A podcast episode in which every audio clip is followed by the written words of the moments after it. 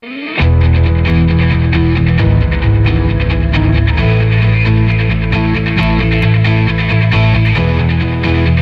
Onda Cero, de cero al infinito.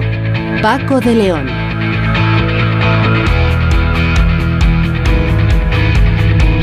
Señoras y señores, eh, muy buenas madrugadas y bienvenidos a la sintonía de Onda Cero y este programa en el que hablamos de los asuntos que más nos interesan, un espacio diferente para gente curiosa. Vamos a empezar hablando de un trabajo interesante y es que con el objetivo de determinar si el aumento del tamaño de los axones puede ser un biomarcador temprano de la esclerosis múltiple, la investigadora Silvia de Santis, que lidera el laboratorio de biomarcadores en el Instituto de Neurociencias, ha dirigido un estudio en el que ha conseguido detectar el daño axonal en pacientes con esclerosis múltiple y ha conseguido eh, este, este logro de forma no invasiva, lo que es bastante más importante. Con Sonsoles Sánchez Reyes recordaremos eh, hoy la historia de una, de una figura, desde luego, muy destacada en la historia, la de San Agustín. Y hablaremos también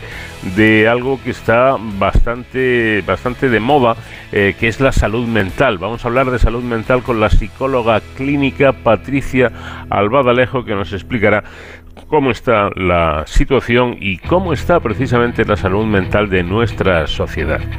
Cambiando de asunto, un equipo de investigación del CSIC ha logrado un avance significativo en la comprensión de las propiedades mecánicas de las células humanas. Ha demostrado este equipo con éxito que las células vivas, específicamente las células epiteliales de mama humanas, exhiben resonancias magnéticas. ¿Cómo es esto? Bueno, pues nos lo va a explicar Javier Tamayo, que es el director del estudio. Por cierto que los últimos datos del CIS han dejado claro que los españoles quieren que los políticos dialoguen, incluso quieren, queremos los españoles, que a ser posible nuestros políticos se lleven bien y sobre todo que pacten. ¿Por qué no lo hacen? Se lo vamos a preguntar a Javier Martín Merchán, que es politólogo y profesor de la Universidad Pontificia de, Comillas. Y en nuestro apartado dedicado a la seguridad y emergencias, en Héroes sin capa, hoy David Ferrero nos va a hablar del papel de los meteorólogos y la búsqueda de información fiable con respecto a predicciones. Ya saben que también en esto de la información meteorológica hay bastantes bulos. Vamos a hablar de todo ello con Marcelino Núñez, que es eh, portavoz de la EMED. Todo ello con David Zamorano en la realización técnica y con la música de nuestro invitado esta semana, que nos recuerda música de otros tiempos que llenaba las pistas de baile. Él es Pino Dancho.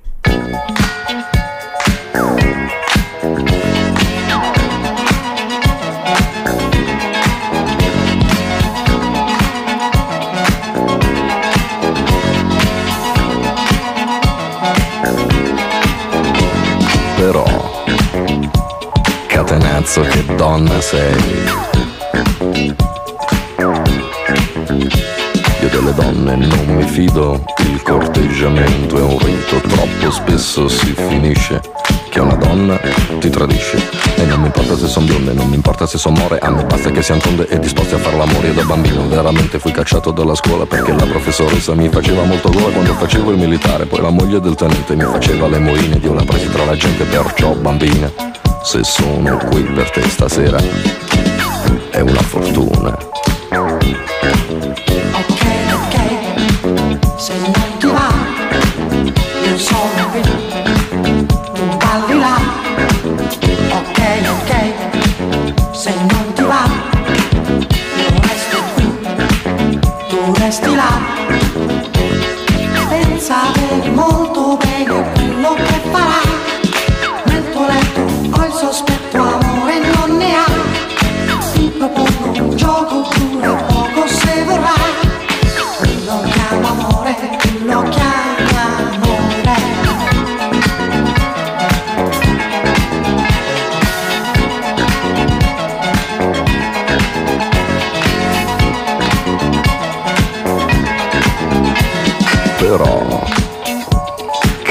El objetivo de determinar si el aumento del tamaño de los axones puede ser un biomarcador temprano de la esclerosis múltiples, la investigadora Silvia de Santis, que lidera el laboratorio Biomarcadores de eh, Imágenes Translacionales en el Instituto de Neurociencias, que es un centro mixto del Consejo Superior de Investigaciones Científicas y la Universidad Miguel Hernández de Elche, ha dirigido un estudio, un estudio conjunto eh, con el Centro Antinola Martinos de Imágenes Biomédicas del Hospital General de Massachusetts en Boston, en el que han conseguido detectar el daño axonal en pacientes con esclerosis múltiple de forma no invasiva.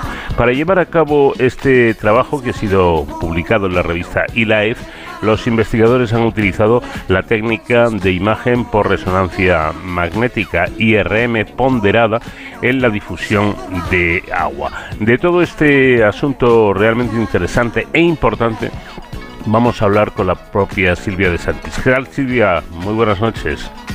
Hola, buenas noches, Paco. Muchas gracias por invitarme y muy bien, muy Un placer eh, poder eh, tenerla con nosotros y que nos cuente todo esto, porque eh, vamos a, situarnos. Si bien la esclerosis múltiple afecta mm, primariamente a la mielina de forma local, un aspecto crucial de esta enfermedad, aunque a menudo el menos comprendido, es el daño axonal difuso, que puede estar asociado con la discapacidad permanente.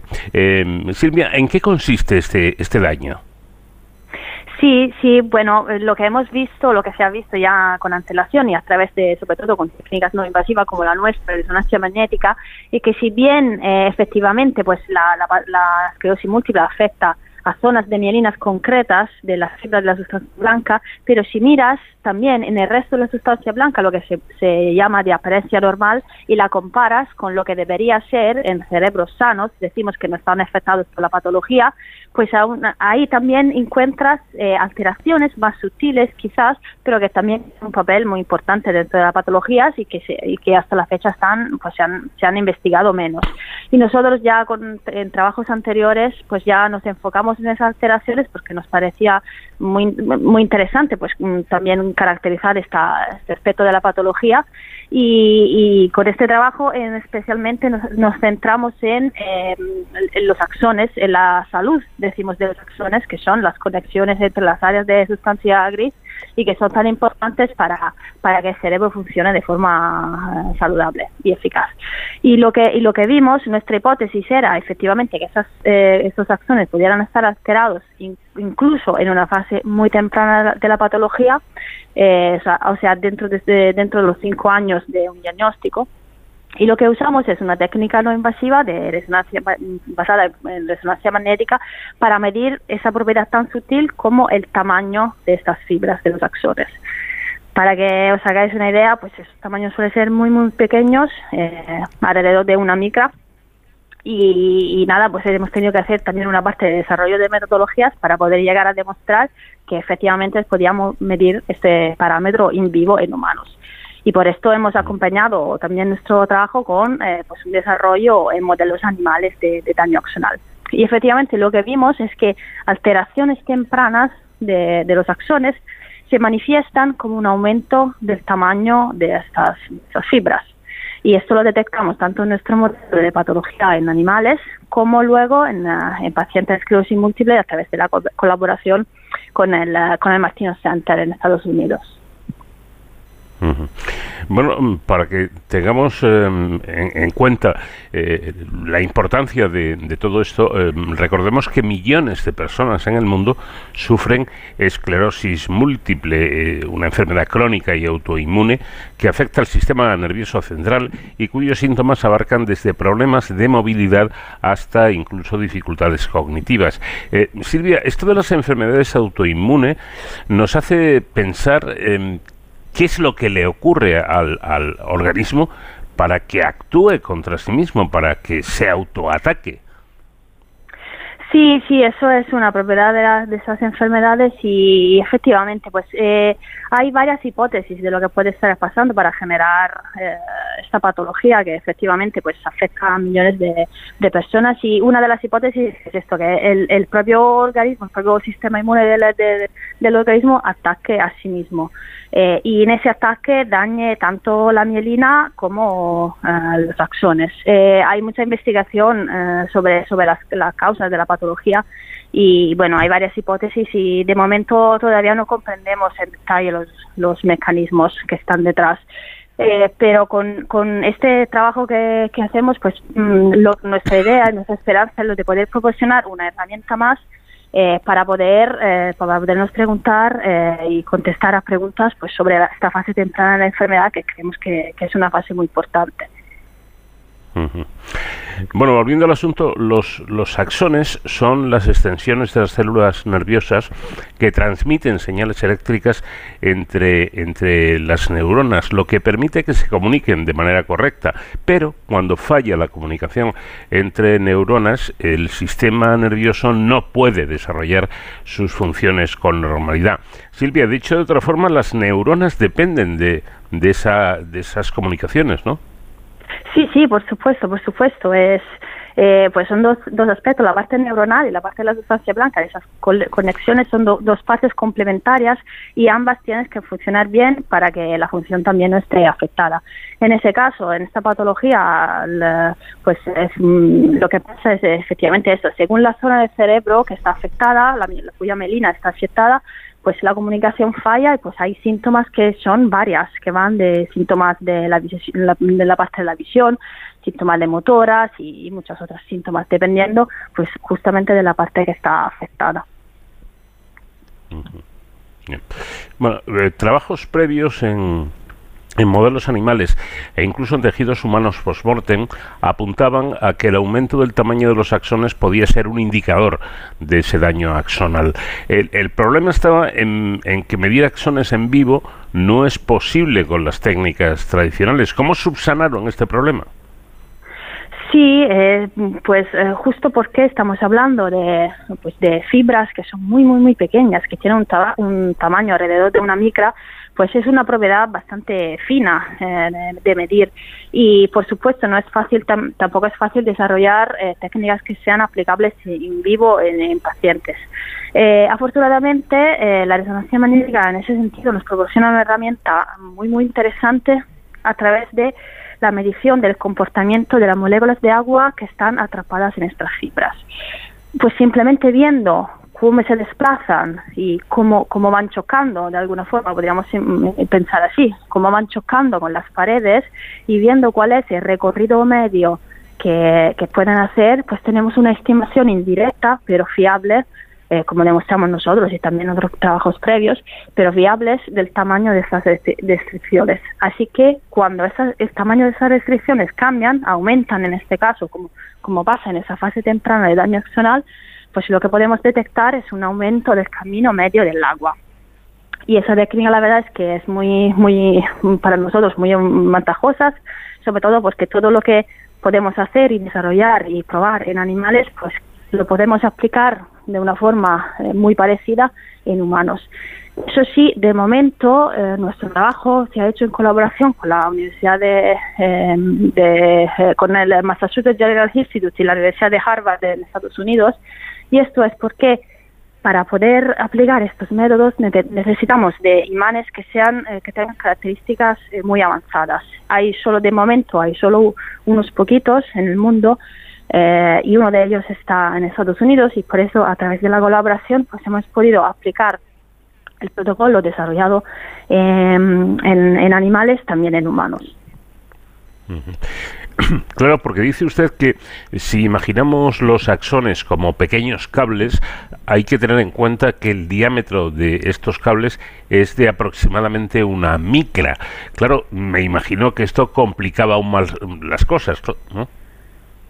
Sí, sí, claro, claro, son tamaños muy, muy pequeños, entonces es una propiedad bastante, bastante fina y de hecho en, la, en los últimos años ha habido bastante debate si realmente a través de técnicas de resonancia magnética pues teníamos la sensibilidad necesaria para, para poder eh, pues medir tamaños tan pequeños.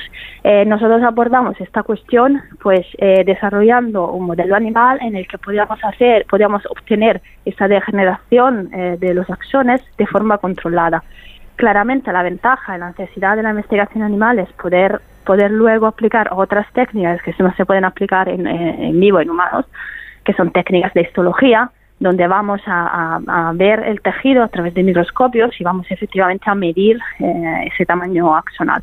Y haciendo ese paralelo en animales, pues hemos podido demostrar que sí, efectivamente, a pesar de ser una propiedad muy muy sutil, eh, si queremos, pues la resonancia tiene pues la eh, sensibilidad necesaria para, para poder medirla. Eh, por cierto, ¿qué es la resonancia magnética ponderada en la difusión de agua? Es una, dentro de la resonancia magnética, pues que es una técnica que a día de hoy se utiliza muchísimo en, en hospitales, sobre todo, para poder mm, básicamente tomar fotos de lo que del interior del cuerpo de forma no invasiva. Em, pues eh, hay distintos contrastes que se pueden utilizar. En este caso, eh, estas secuencias eh, se, definen ponderadas en difusión porque lo que el contraste deriva de observar cómo el agua difunde dentro de los tejidos. Y la difusión del agua, pues el agua está todo el rato moviéndose en nuestro cuerpo y bueno, según el órgano, pues tenemos un contenido de agua muy alto que puede llegar alrededor del 70%. Entonces estamos llenos de moléculas de agua y eh, lo que hace la resonancia es poder caracterizar cómo se, cómo se está moviendo. Y claramente cuando el agua pertenece, cuando se está moviendo dentro de restricciones, como pueden ser los axones, pues en este caso, midiendo el movimiento de esa agua, el desplazamiento, mejor dicho, de esta agua, lo que, lo que podemos indirectamente medir es el tamaño de dichas restricciones, que es decir, en el caso de fibras de axones, pues el tamaño de los axones.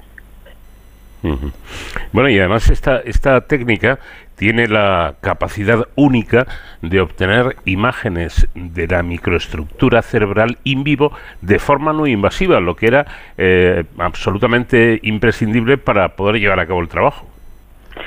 Sí, efectivamente, efectivamente. Nosotros en el laboratorio estamos desarrollando y aplicando varias técnicas para mirar no, no solamente tamaño axonal, sino también otras propiedades, lo que se llaman microestructurales, otras propiedades eh, a nivel celular de tamaños, densidad de células y según las distintas poblaciones neuronales, viales, axones. Entonces decimos esta es nuestra un poco nuestra especialidad en el laboratorio y nuestro principal interés porque estas poblaciones están afectadas por patologías, por ejemplo, como la esclerosis múltiple, pero también otras eh, mm, patologías degenerativas. Eh, fíjense que leyendo este, este artículo sobre este trabajo, recordé que hace años me explicaba María Blasco, la directora del CENIO, que el acortamiento de los telómeros conduce a la muerte celular. Eh, si no he entendido mal, en el caso de los axones es al revés. Un alargamiento de estos axones provoca daños muy serios, ¿no? Sí, sí, efectivamente. Esto también nos sorprendió bastante al principio. Eh, mm, eh, lo que nuestra nuestra hipótesis que también es eh, está dirigida por trabajos eh, que, que, se han hecho en el campo nuestra hipótesis es que este agrandamiento sea solo temporal y que corresponda a una fase temprana. Cuando ya la patología accional ya la acción ya está, sufriendo más pues en este caso lo que lo que se ve es todo lo contrario, o sea que se, se hace más sutil e incluso luego llega a, bueno pues a, disgregarse por completo. Entonces, lo que es interesante es que hay esta fase temprana en el que por distintos fenómenos, eh, problemas, fallos del transporte axonal, eh, pues incluso eh, desbalance de, eh, de, calcio dentro del axón, pues varios fenómenos que pueden estar haciendo que en esta fase temprana el axón se ensanche, se haga más grande. Pero lo dicho, es una fase temprana. Y lo que es interesante, esto pues no lo demostramos nosotros, sino que otros trabajos, eh, apuntan a que es posible eh, o podría ser posible que en esa fase temprana eh, pues este daño sea reversible. Claro. Entonces, vamos a ver, para, para dejarlo claro, eh, este aumento de tamaño del axón puede ser un biomarcador temprano de la enfermedad. Eh, más que de la enfermedad, de la patología axonal, o sea, del daño axonal asociado a la enfermedad, porque bueno, la, enfermedad se, eh, el diagnóstico de la enfermedad eh, pues se hace a través de, mm, en gran parte, a través de técnicas de resonancia. Eh, y sobre todo se centra pues en detectar lesiones, estas lesiones de la mielina que, que hablábamos antes, que son eh, pues mm, bastante claras, normalmente suelen ser bastante claras en una, eh, en una imagen, en un análisis de resonancia.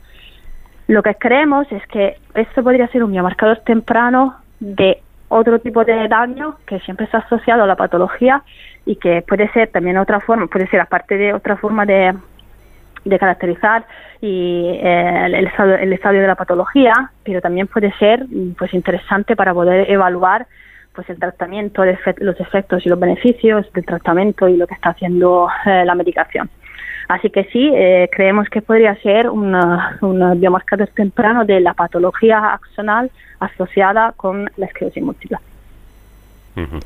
Bueno, hasta el momento existían estudios que defendían que la imagen por resonancia magnética ponderada en la difusión de agua podría ser capaz de medir el tamaño de los axones de forma no invasiva. Sin embargo, la falta de validación de este enfoque generaba cierta controversia en el campo del conocimiento debido a que algunos expertos consideraban que esta técnica no alcanzaba la sensibilidad necesaria para medir un detalle tan pequeño en las muestras de tejido. Mm, supongo yo que con su estudio han acabado con esta controversia. bueno, espero que sí, espero que ayude, pero bueno, claro, la ciencia es así, esto es también la, parte bonita de la ciencia, ¿no? Que tenemos eh, pues varios grupos que opinan mm, varias cosas y, esto está bien porque que, que, sea algo positivo y no se, nos haga que nos haga mejorar. Eh, yo creo que ese estudio va a ser muy interesante para ese debate. debate. Eh, no sé si le va a solucionar, eh, pero creo que creo que va a ser importante y creo que sobre todo que va a proporcionar una herramienta para que otros grupos puedan también replicar los resultados, que esto es algo que es muy importante para la ciencia y, poner, bueno, desafiar también, incluso desafiar eh, nuestros resultados. Esto todo es positivo, todo lo, que, que, vaya avanzando, aunque sea eh, pues desmintiendo lo, lo, que hemos encontrado, todo esto siempre es positivo, porque al final lo que nos interesa es pues la llegar a una aplicación que sea eh, pues de fiar. Bueno, por último, digamos que su investigación presta una especial atención al envejecimiento saludable y persigue el objetivo de identificar biomarcadores tempranos eh, que pueden em, preceder no solo a la esclerosis múltiples, sino también a otros trastornos neurodegenerativos como la enfermedad de Alzheimer. Eh, la pregunta es, Silvia, eh, ¿están cerca de conseguir esto? Eh, esperemos que sí. sí, sí, nos interesa mucho esto porque pues estos cambios sutiles eh, eh, son podrían tener, pues mm, creemos que tienen el potencial de pues poder detectar alteraciones en un momento de la patología temprano en el que pues pueda tener puedan tener más eficacia los tratamientos por ejemplo como otro target de, de nuestros análisis son las células gliales y sobre todo la microglía. La microglía es pues eh, la, reina del sistema inmune del cerebro. Eh, lo que estamos lo que hemos desarrollado pues es un enfoque para poder eh, a, la, a, la, par que con los axones pues ver cambios en la morfología de la microglía que están indicando una reactividad de esta población celular. Y esa reactividad está asociada eh, pues con muchas cosas. Una de ellas, por ejemplo, es el envejecimiento saludable, pero otra también es, de forma distinta claramente, pero es el, el, envejecimiento patológico, decimos, o sea, patologías degenerativas asociadas, eh, em, asociadas al agua, por ejemplo, el Alzheimer.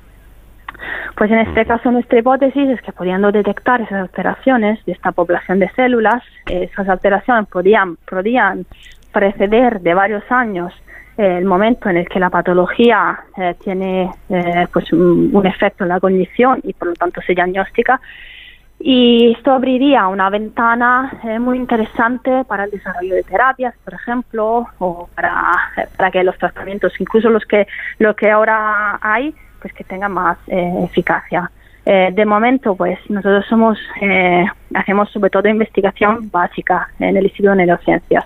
Así que, eh, pues el primer paso es construir modelos animales para probar, para probar nuestras ideas y nuestros resultados, que luego puedan dar paso, pues, a la aplicación en, pacientes. Pero sí, espero que sí, espero que estemos más cerca. Sí, porque, bueno, si, si, la ciencia no puede evitar que, que, vayamos envejeciendo, por lo menos a ver si logra que lo hagamos de la forma más saludable posible. Eh, Silvia, de Santis, del Instituto de Neurociencias y responsable de este estudio, muchísimas gracias por habernos atendido y enhorabuena por este trabajo. Muchas gracias, gracias Paco, gracias por, me ha hecho mucha ilusión hablar con vosotros. En Onda Cero, con Paco de León, de cero al infinito.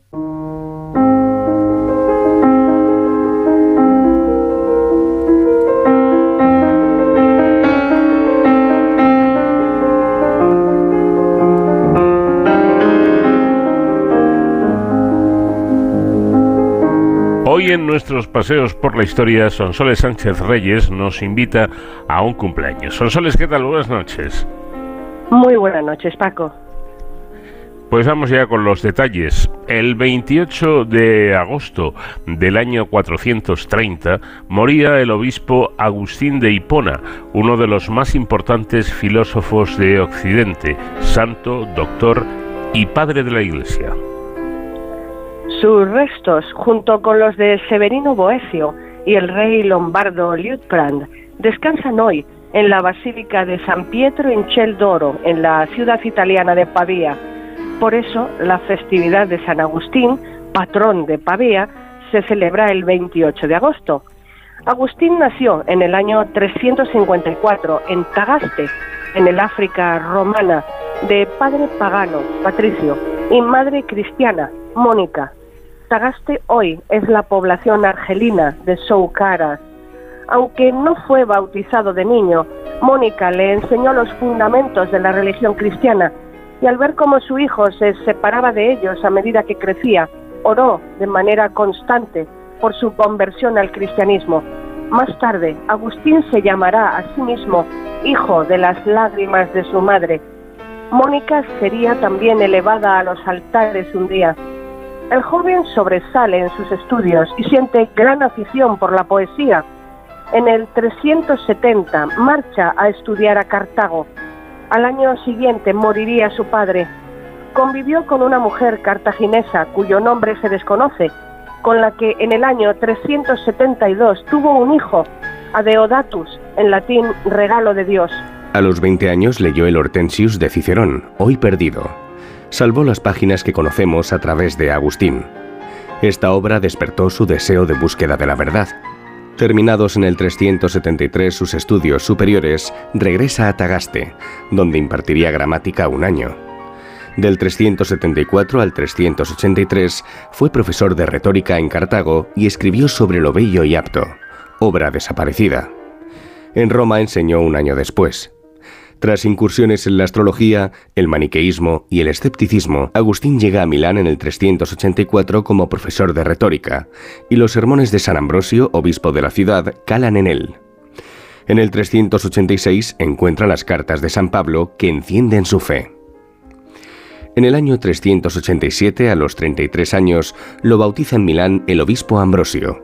Su madre muere ese mismo año, serena y satisfecha por haber logrado su objetivo, y Agustín regresa a África meses después.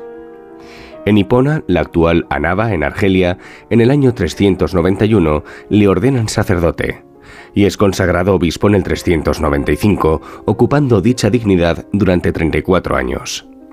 Predica en muchos lugares y escribe incansablemente. Defiende la ortodoxia cristiana y preside concilios. Entre los años 397 y 400 escribe su obra más afamada, su autobiografía bajo el título Confesiones. El 24 de agosto del 410, las tropas de Alarico saquean Roma. Agustín predica su sermón sobre la caída de Roma y escribe La ciudad de Dios. Dos decenios después, Genserico asedia Hipona, donde Agustín muere en el 430 a los 75 años. Su cuerpo fue trasladado a Cagliari, Cerdeña, probablemente cuando el norte de África fue conquistado por los árabes para evitar que su tumba fuera profanada. Pero los sarracenos también se apoderaron de Cagliari hacia el 720. Hubo temor por las reliquias en toda la cristiandad, tan extendida estaba la devoción al santo. La prueba es la decisión del rey lombardo Liutprand de enviar allí una misión por consejo del obispo de Pavía, Pedro, pariente suyo, para salvarlas de los árabes. Según la tradición, el cuerpo fue vendido a precio de oro por los sarracenos al monarca lombardo cristiano Liutprand para dar prestigio a la capital de su reino, Pavía.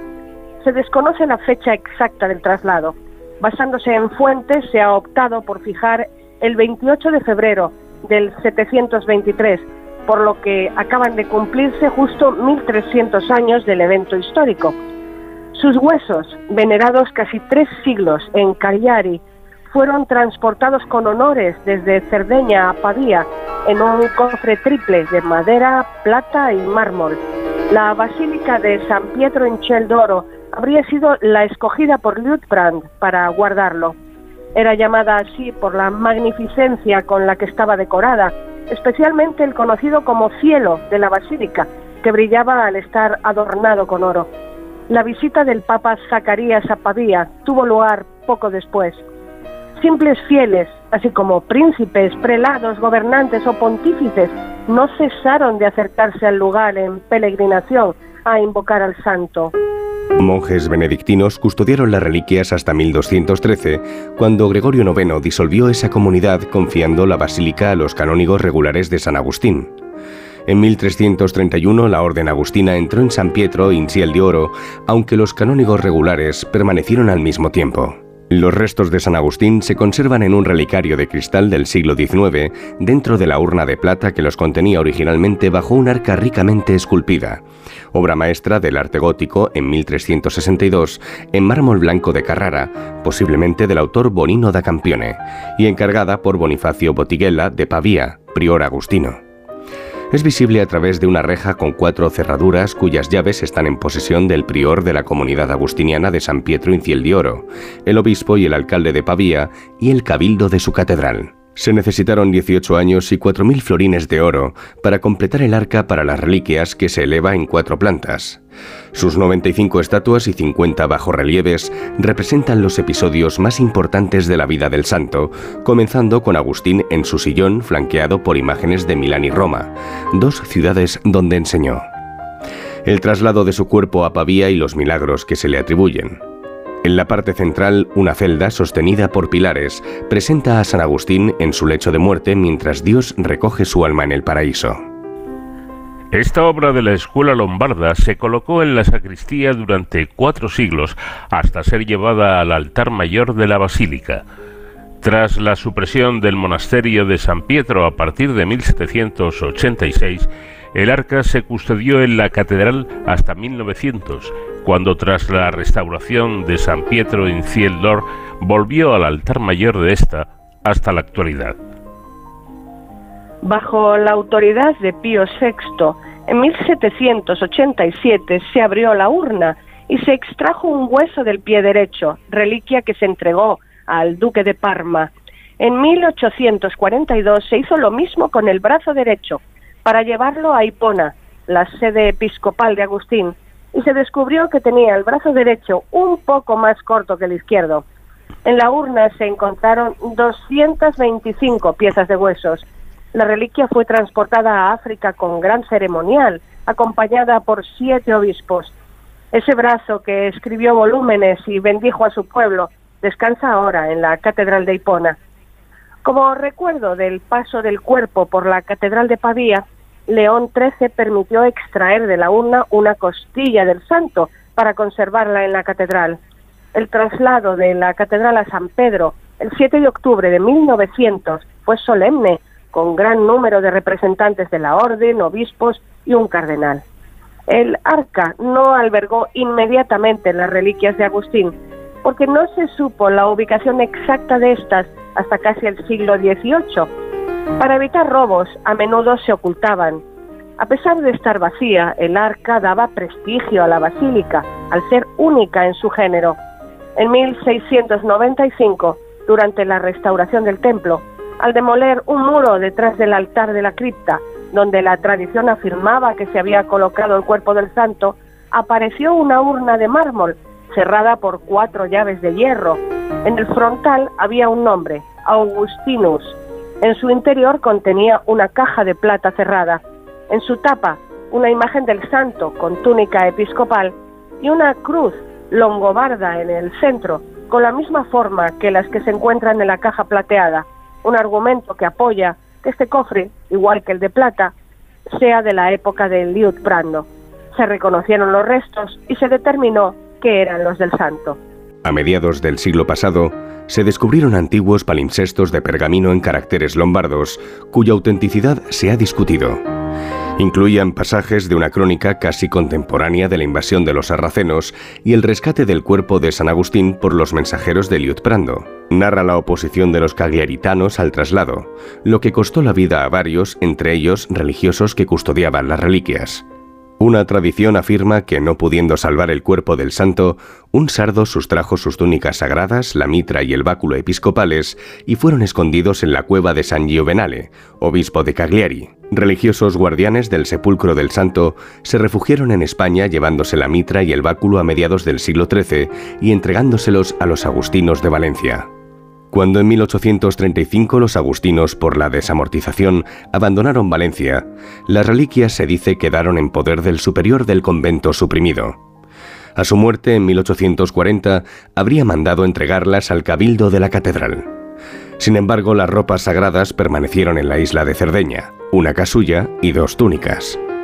Las reliquias en la Basílica de San Pietro en Sceldoro se exponen dos veces al año el 24 de abril, fiesta de la conversión, bautismo de Agustín, y alrededor del 28 de agosto, día de su muerte.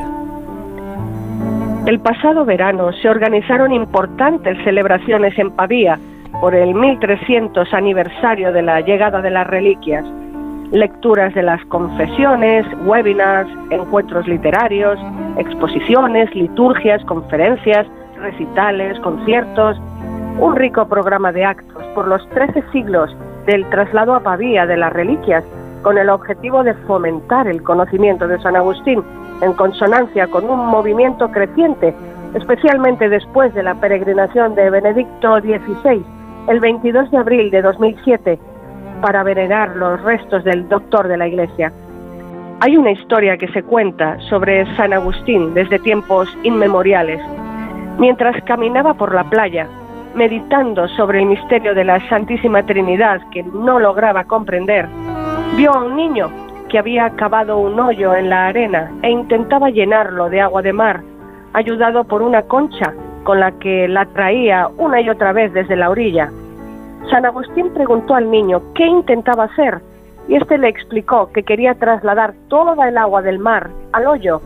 El santo, sonriendo, contestó al niño que eso era imposible, a lo que el pequeño, antes de desaparecer, le respondió que era igual de imposible para el hombre comprender la Trinidad. Un bonito episodio que, si no sucedió de verdad, al menos lo merecería.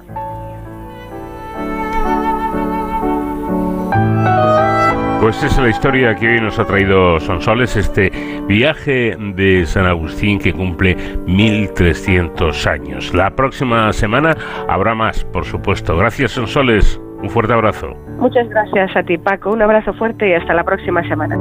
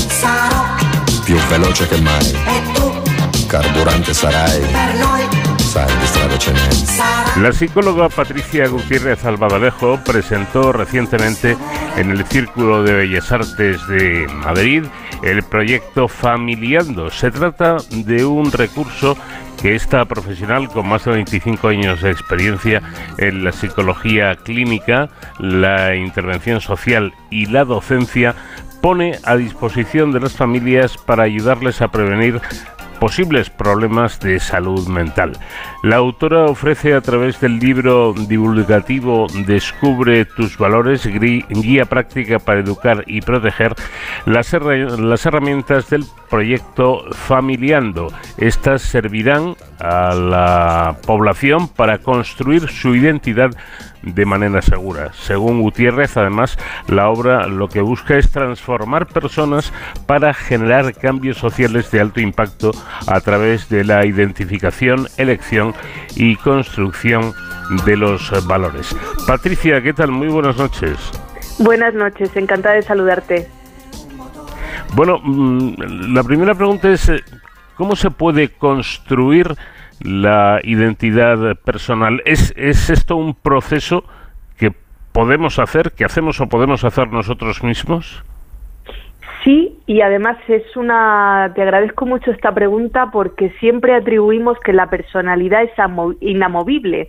Y no, la personalidad hay una modificación, hay una estructura, pero cada uno de nosotros podemos elegir quienes queramos ser.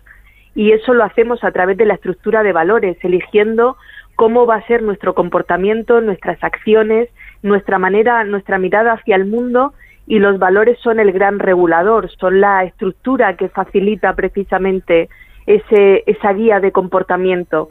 Los valores, si algo nos facilita precisamente, es eh, tener ese, mm, es- esa direccionalidad que necesitamos y sobre todo mm, las definirnos como personas, ¿no? Nos hay una definición de valores que a mí me gusta utilizar y que está recogida en el en el libro y es que los valores son los principios o cualidades que te caracterizan y que te definen como persona, cada uno de nosotros. Por lo tanto, fíjate qué, es, importante es poder identificar los valores para elegir quiénes somos y cómo nos construimos. Mm. Bueno, eh, la cuestión es, es que estamos en una época en la que la salud mental eh, se presenta como algo imprescindible, ha entrado en todos los ámbitos, por supuesto, en uno muy importante que es el ámbito político. Parece que ahora los políticos se preocupan seriamente de la salud mental de los ciudadanos. ¿Qué ocurría antes? Eh, ¿Esto no era imprescindible? ¿Había desconocimiento o había algo de desidia al respecto? La salud mental siempre ha sido muy importante. De hecho, los datos lo que nos dicen es que eh, la prevención en salud mental mejora las estadísticas, fíjate, a nivel financiero, a nivel económico de los países que se ocupan y se preocupan de la ciudadanía, ¿no? En este sentido. Pero es verdad que aquí en nuestro en nuestro país las políticas eh, de salud mental no no habían no bueno no se habían hecho eco de la importancia o no se encontraban los recursos. Yo creo que aquí fíjate que pongo el, el acento en la pandemia. Yo creo que la pandemia no esta crisis sanitaria de hace tres años nos hizo valorar y darnos cuenta lo importante que era la, la gestión emocional en una situación de, de tanta demanda, de tanta incertidumbre y de tanto miedo y que sin esas habilidades y sin esa gestión emocional, sin esa estabilidad y esa salud mental, eh, las, la sociedad, los ciudadanos, los adultos, los niños, los jóvenes, no podíamos afrontar una situación de crisis como esa. Y entonces yo creo que la pandemia, si algo bueno ha tenido, ¿no? Por ver la parte amable eh, de, las, de los contextos, de las situaciones, es que nos ha hecho precisamente darnos cuenta que sin recursos, sin habilidades, sin estrategias de afrontamiento, sin estabilidad emocional, el, el mundo no gira y necesitamos tener salud mental para poder afrontar las demandas del día a día. Vivimos en una sociedad altamente exigente, muy exigente, y necesitamos muchos recursos. Desde luego, construir un sistema de valores lo que hace es tener un recurso de protección y es prevenir salud mental. Entonces, bueno, pues como bien decías, ¿no? El familiando el proyecto y el, y la, el libro em, Descubre tus valores lo que trabaja es en la prevención de esta salud mental que tanto necesitamos. Em, estaba yo pensando si la sociedad moderna, una sociedad eh, tecnológica indiscutiblemente, em, que quizá nos haga un poco más individualistas, quizá nos haga estar mucho tiempo, quizá demasiado, eh, en soledad y, sobre todo interactuando de, de manera tecnológica en lugar de eso que se llama socializar. Todas estas eh, variantes eh, ayudan desde su punto de vista experto a la inestabilidad de nuestra mente o no tiene nada que ver. Sin duda tiene que ver las variables son múltiples, ¿no? No podemos, mm, siempre que hablamos de, de procesos de salud mental, no hay una casual, no hay una única causa, es multicausal y desde luego no hay una única variable mediadora, pero mm, pones muy bien en el acento en esa individualidad, en esa conectividad que nos da la tecnología, que está muy bien como recurso, pero no como una manera de, establecer los vínculos y las relaciones afectivas. El ser humano necesita, es un, es un animal social, entonces necesitamos relacionarnos, necesitamos tener sentimiento de pertenencia, necesitamos sentir que pertenecemos a un núcleo mucho mayor que al nuestro individual. Entonces los procesos en los que estamos de interacción eh, relacionándonos a través de la tecnología, mm, no permite esa conexión emocional, esos, ese establecimiento del vínculo tal y como necesitamos. Por eso es tan importante sentir que perteneces a una comunidad, a un sistema, a una familia, y familia desde la perspectiva del, del proyecto de Familiando y de ahí del guiño con el nombre es con una apertura, con una amplitud. Familia no es solamente la biológica, sino es aquella la elegida, ¿no? Los amigos, la, las estructuras sociales, las estructuras laborales, necesitamos estar conectados con otros, necesitamos aprender y crecer de la mano de otros. El ser humano necesita cobijo y eso a través de la tecnología se pierde. Concretamente, ¿qué pretende usted con, con este libro? Pues facilitar un modelo mm, de prevención, sobre todo, de prevención para alcanzar el qué, pues el bienestar, no, no la felicidad, porque la felicidad es una emoción puntual que aparece, pero sí la estabilidad emocional, la seguridad, una sana mm, autoestima mm, construida desde lo que soy.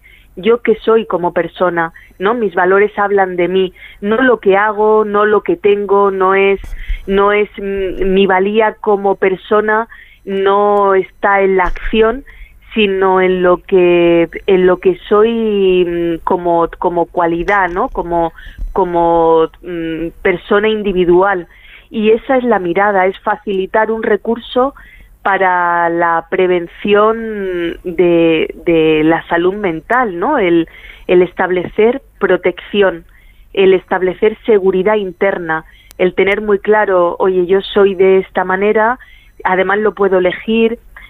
A mí me gusta explicar siempre que los valores, como cualquier em, otra estructura, es modificable porque tiene una adaptación a los ciclos vitales, a las necesidades, por lo tanto, mm, quizá mis valores, mi sistema de valores ahora individual con 43 años no tenga nada que ver con el que tenía a los 20. Y por evolución y por, por la madurez y por el ciclo vital que pueda tener dentro de 20 años, pues entiendo que con 63 años eh, mi estructura de valores habrá modificado, habrá cambiado. Hay siempre una estructura base, pero yo puedo elegir en cada momento cuáles son los valores que mejor me representan. O sea, al final es un alegato a la prevención.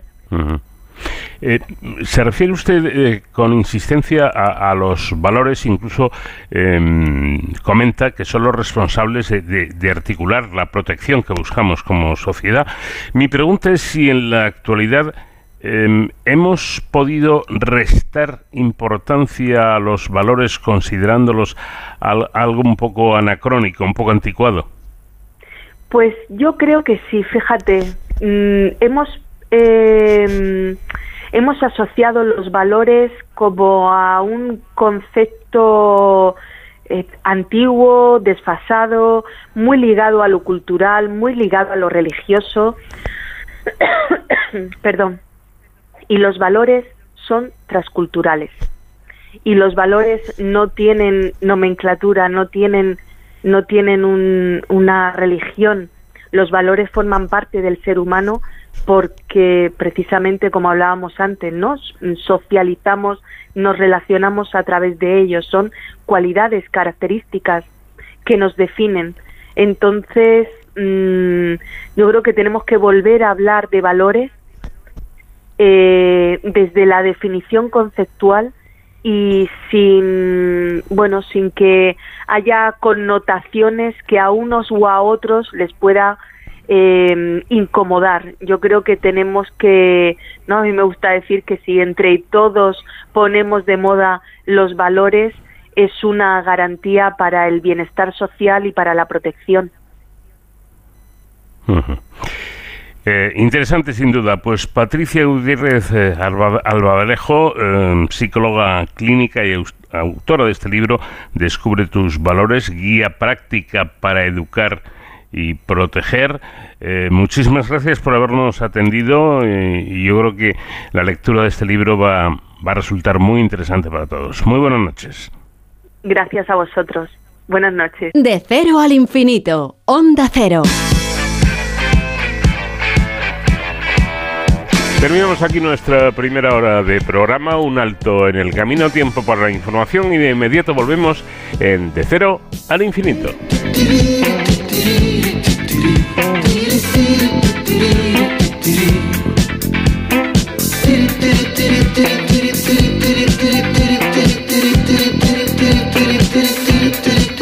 Perdoni tenente, io l'ho chiamata, forse sa, inutilmente sono stato via un'ora, hanno rubato di tutto e adesso sono in malora. Hanno fregato me stesso, M'ero lasciato lì, nello specchio dell'ingresso. Quando prima di uscire mi sono tolto me stesso di rosso, mi sono dovuto vestire. E mi è venuto il sospetto d'essere fregato perfetto. Sono finito in malora. Se può resistere ancora.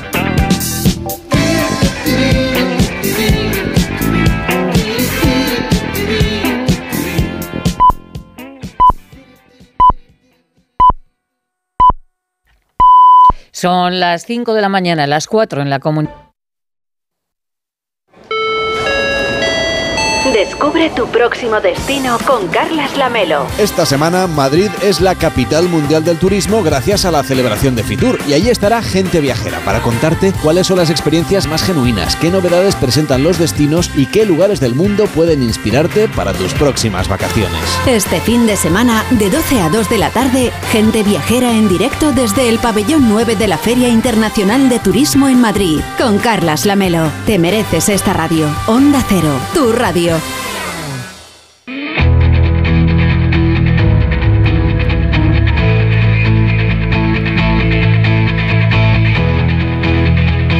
Cero, de cero al infinito. Paco de León. Ya estamos de vuelta, comenzamos aquí la segunda hora de programa en este espacio diferente para gente curiosa que compartimos cada siete días con ustedes aquí en Onda Cero. Un equipo de investigación del CSIC ha logrado un avance significativo en la comprensión de las propiedades mecánicas de las células humanas. Ha demostrado este equipo y lo ha hecho con éxito que las células vivas, específicamente las células epiteliales de mama humanas exhiben resonancias magnéticas. ¿Qué significa esto y qué puede suponer? Bueno, nos lo va a explicar Javier Tamayo, que es el director del estudio. En nuestro apartado social vamos a ver, eh, vamos a hablar, mejor dicho, de un asunto que creo que nos preocupa a muchos, seguramente a la mayoría, y de lo que ha hablado el CIS esta semana, porque según su, encuesta, en esos últimos datos, eh, ha dejado claro que los españoles quieren, queremos que los políticos dialoguen, que discutan, sí, sí está muy bien que discutan, pero por favor que se lleven bien dentro de lo posible y sobre todo que pacten. ¿Por qué no lo hacen? ¿Por qué les cuesta tanto o incluso no llegan a hacerlo?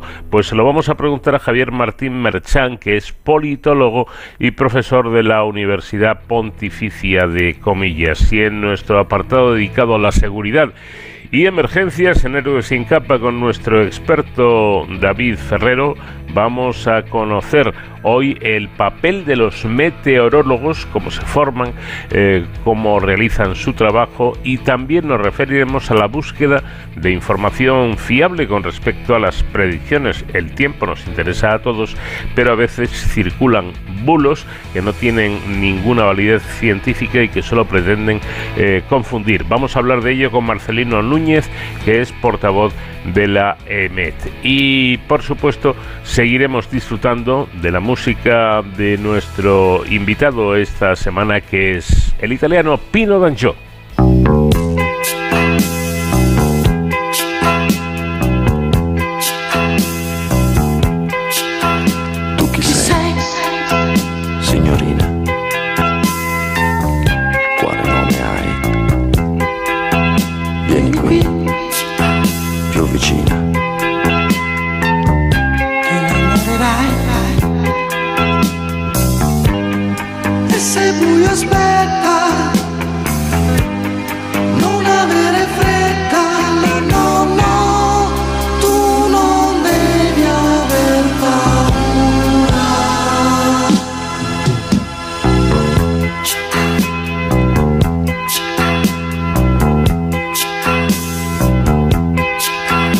casa tua, signorina. Io non so dov'è. Se vorrai, pensa prima. Ci verrò con te.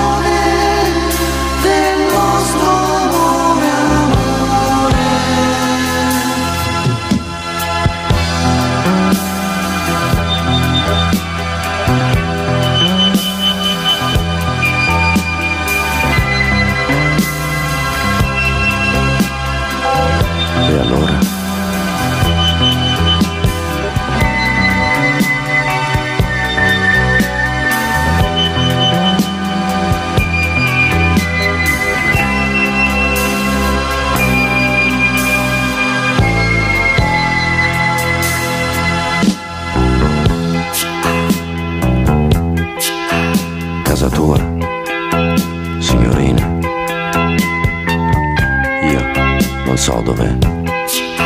Se vorrai, Pensa prima. Ci verrò con te. Un equipo de investigación del CSIC ha logrado un avance significativo en la comprensión de las propiedades mecánicas de las células humanas. Han venido a demostrar con éxito que las células vivas, específicamente las células epiteliales de mama humanas, exhiben resonancia mecánica, un fenómeno previamente considerado poco plausible debido a la extraordinaria viscosidad y complejidad de las células en medios fisiológicos. Los resultados de este estudio pionero obtenido por este grupo de investigadores del Instituto de Micro y Nanotecnología se han publicado en la revista PRX Live y eh, Javier Tamaño eh, con quien ya tenemos comunicación, ha sido el director del estudio. Javier, ¿qué tal? Muy buenas noches. Hola, buenas noches, ¿qué tal? Bueno, el estudio se basa en el trabajo de, de Eugene Ackermann en la década de 1950, quien propuso por primera vez la idea de las resonancias magnéticas en las células vivas. ¿Qué quiso decir exactamente Ackermann por aquel entonces? Bueno, en concreto son resonancias mecánicas y por aquel entonces eh, son, digamos que son artículos muy complicados de encontrar. Eh, existía un interés por parte de este físico en, ver si las células vivas, un material que es muy complejo, con, si uno lo compara con materiales eh, inorgánicos, eh, que son muy viscosos, que están en medios acuosos, si podían tener la capacidad de presentar resonancias mecánicas. Las resonancias mecánicas, por entenderlo de alguna manera, es lo que podemos observar en nuestra vida diaria cuando en una cuerda de guitarra la tocas y se amplifica el sonido debido a, que, eh, eh, a que está vibrando a su frecuencia de resonancia.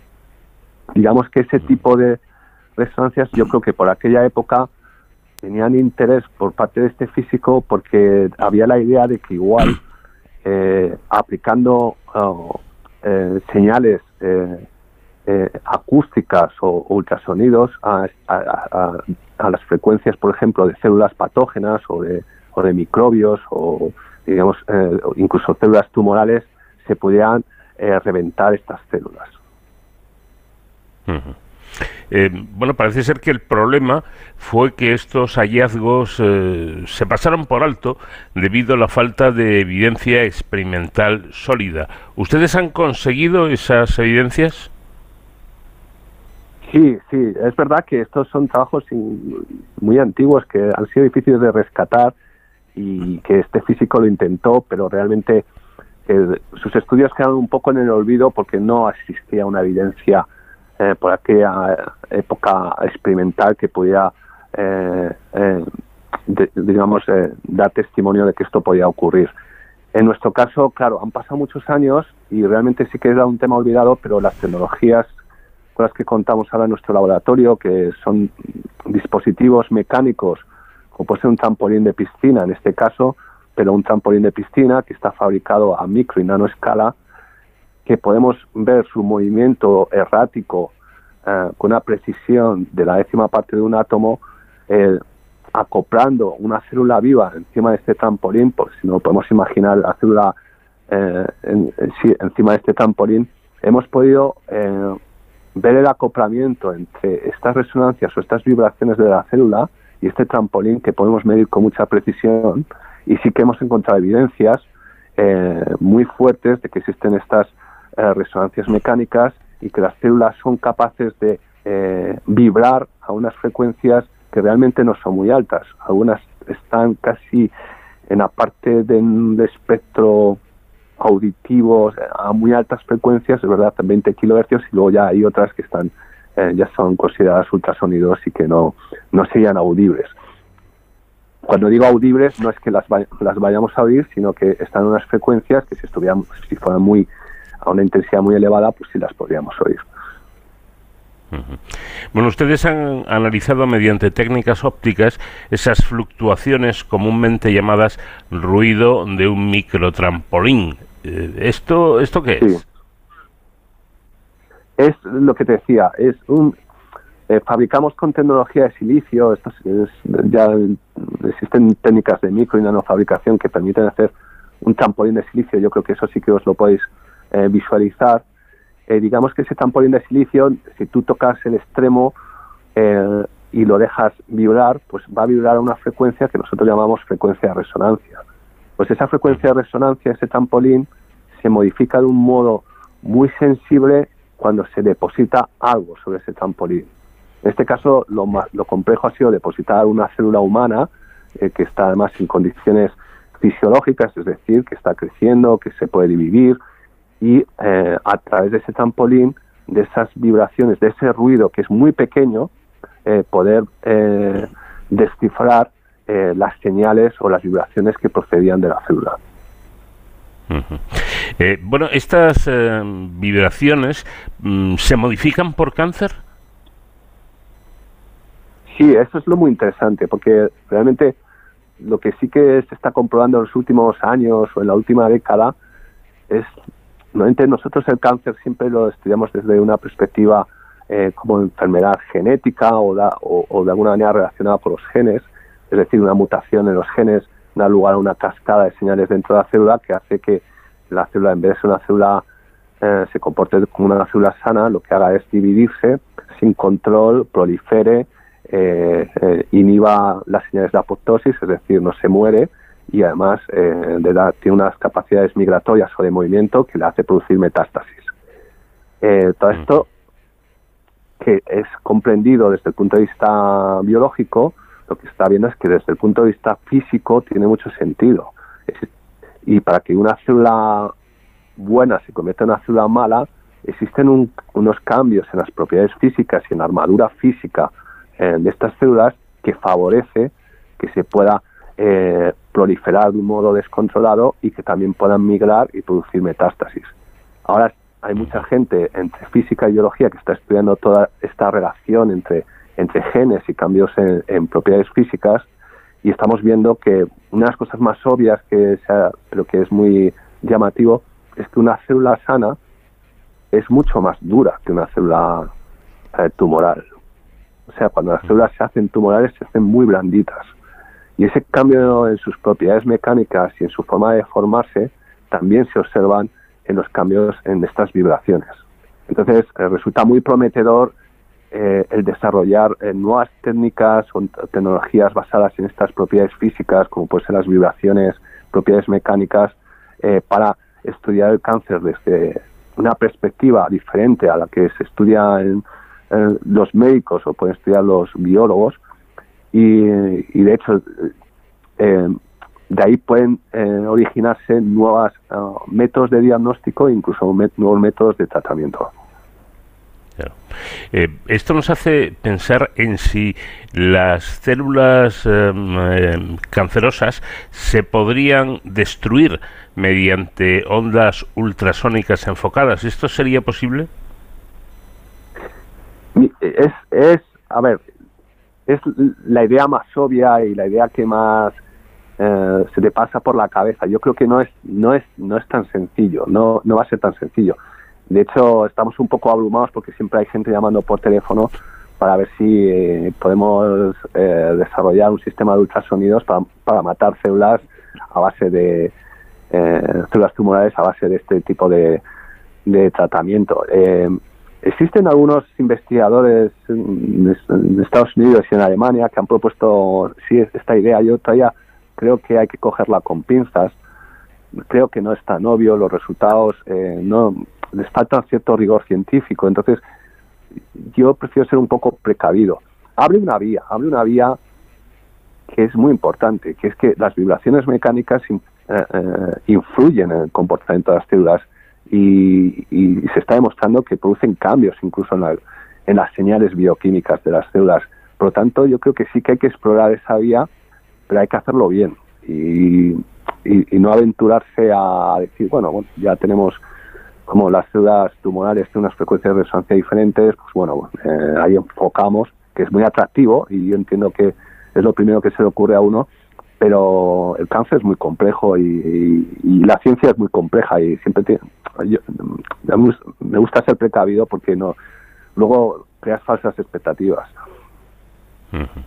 Eh, evidentemente la lucha contra el cáncer ni es ni me temo que será nunca algo fácil ni sencillo, mm. pero por otra parte, es evidente que hallazgos eh, de este tipo, como los de este trabajo, pues no dejan de abrir nuevas vías para futuras investigaciones, que no es poco el que los científicos puedan seguir desarrollando este tipo de técnicas y se puedan abrir, insisto, nuevas eh, vías que puedan llegar a, algo concreto para, para seguir luchando contra esta enfermedad o conjunto de enfermedades eh, tan complejo que es el, el cáncer. Pues eh, Javier Tamayo, de, Tamayo, director de este estudio, muchísimas gracias por habernos atendido y por supuesto enhorabuena por este gran trabajo. Pues muchísimas gracias a vosotros porque es muy importante que eh, que mostréis el interés por lo que hacemos y que la gente lo conozca más de cerca.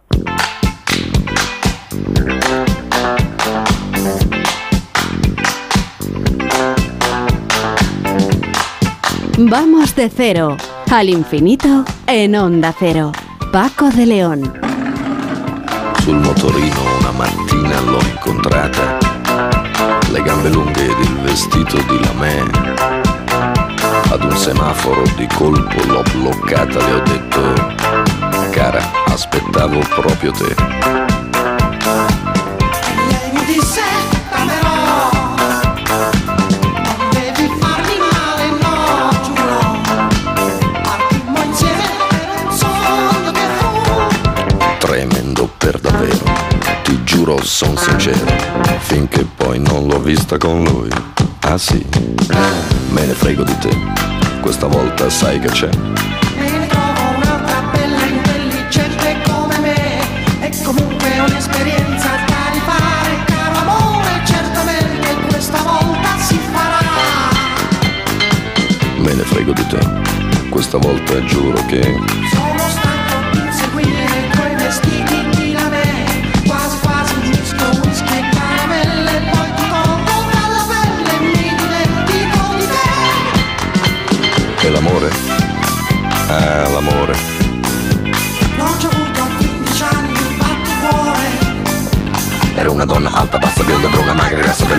intelligente, molto dolce e disponente. Era fatta come te. Era fatta come te. E l'amore. Vamos a hablar ahora de entendernos, algo algo que es importante y que no siempre ocurre, sobre todo cuando hablamos de, de política. Parece que el ser simpatizante o votante de un partido político, eh, pues significa que hay que llevarse mal eh, con el que tiene otra ideología o, o con el que vota a otras opciones. Yo creo que, sinceramente, me van a permitir que opine.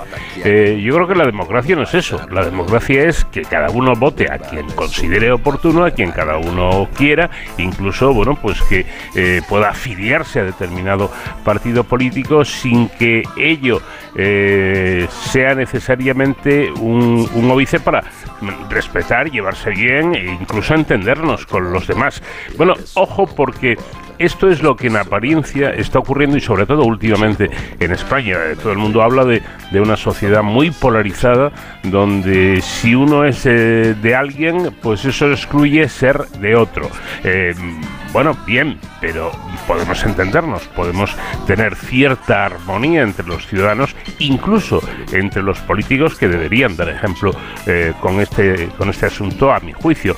Lo cierto es que los últimos datos del CIS han dejado claro que los españoles quieren o queremos que los políticos dialoguen, incluso que se lleven bien y que pacten. Casi el 60% de la ciudadanía quiere pactos y no importa el partido al que haya al que haya votado o al que vote. Esto hace pensar que la ciudadanía demuestra bastante más temple que los políticos al entender que ser rivales políticos no significa ser enemigos y que por lo tanto eh, representantes de distintos partidos deben ser capaces de sentarse eh, a dialogar, yo creo que sería muy saludable esto y entenderse. incluso desde la discrepancia ideológica más absoluta. Bueno, de todo ello y de la importancia que esto eh, tiene en la sociedad vamos a hablar con Javier Martín Merchán, que es politólogo y profesor de la Universidad Pontificia de Comillas. Javier, ¿qué tal? Muy buenas noches. Hola, muy buenas noches.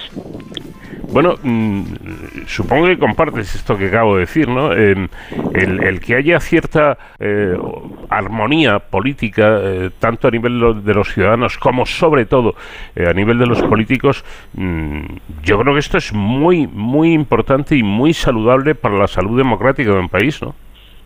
Por supuesto, de hecho, al hilo de lo que comentabas eh, anteriormente, eh, las versiones incluso más pesimistas o minimalistas del concepto de democracia, precisamente lo que entienden es que es el sistema para la resolución pacífica de conflictos, es decir, que entiende de alguna manera que a través de las instituciones y a través de nuestros representantes podemos canalizar el conflicto que, que, lógicamente existe en cualquier sociedad, eh, también pues desde un punto de vista ideológico o político, ¿no? pero siempre pacíficamente, ¿no? y esa es la virtud de la democracia y por tanto esa también es eh, la virtud de que polos opuestas puedan, puedan hablar y puedan canalizar sus, sus diferencias a través de, de instituciones que nos representan a todos. Efectivamente, eh, podemos hablar unos con otros, podemos y debemos hablar unos con otros, y lo contrario, además, sabemos ya y tenemos mucha evidencia de ello, que tiene efectos nocivos para la democracia. Lo que estamos viendo últimamente, y esta es una tendencia no solo en España, también en, en muchos otros países de Europa y también incluso en los Estados Unidos, en el mundo, eh, es que cuanto más polarizada están las sociedades, mayor, por ejemplo, bloqueo tenemos en los parlamentos porque menor disposición hay por parte de uno y otro bando a pactar políticas con un, otro bando que es considerado ahora ya no adversario político, sino enemigo, y por tanto como enemigo que tiene que ser contrarrestado a todas luces.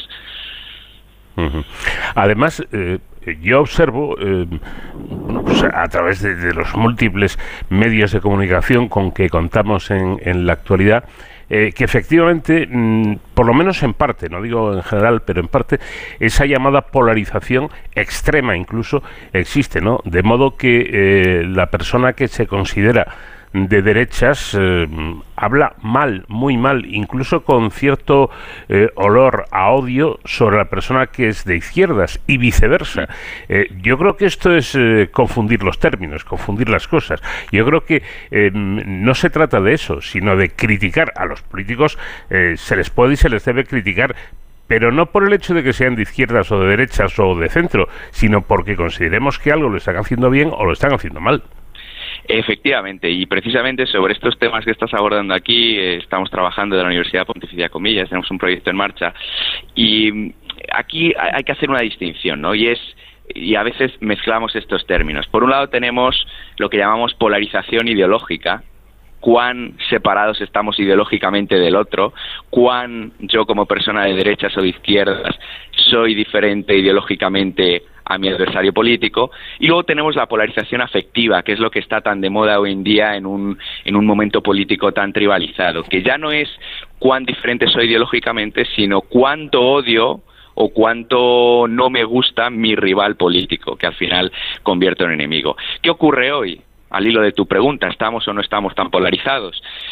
Pues que quizá no estemos tan polarizados ideológicamente, quizá no hay que ser tan pesimistas, aunque también tenemos una tendencia creciente en este aspecto, pero quizá no deberíamos ser, ser, tan pesimistas en términos de cuán alejados estamos unos de otros ideológicamente, pero sí en términos de cuánto nos odiamos unos a otros. Y lo que estamos observando es que, y esto, el ejemplo evidente es eh, los Estados Unidos, y estamos un poco americanizándonos en ese sentido personas de uno y otro bando que ideológicamente no difieren demasiado, sí que se odian cada vez más porque identifican al otro como parte de em, un, em, un, bando con el que es imposible eh, dialogar nada, como algo que debe ser odiado.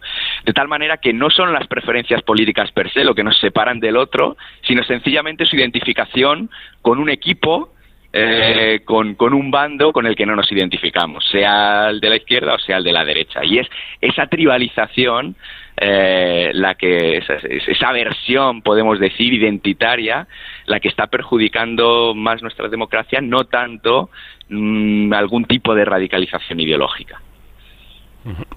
Claro, llegados a este punto, Javier, yo me gustaría preguntarte desde el punto de vista eh, del experto, como, como es eh, tu caso, ¿Quién tiene un poco la culpa de, de esto? Eh, en la sociedad, porque se ha llegado a hablar de que la sociedad pues subyace, eh, por ejemplo en España, los problemas de la guerra civil, los odios de, de aquel mm, terrorífico eh, suceso, eh, o son los políticos quienes con sus eh, formas de actuar crean ese odio? Sí, esta, como, como todas las preguntas difíciles, nunca tienen una respuesta fácil, obviamente.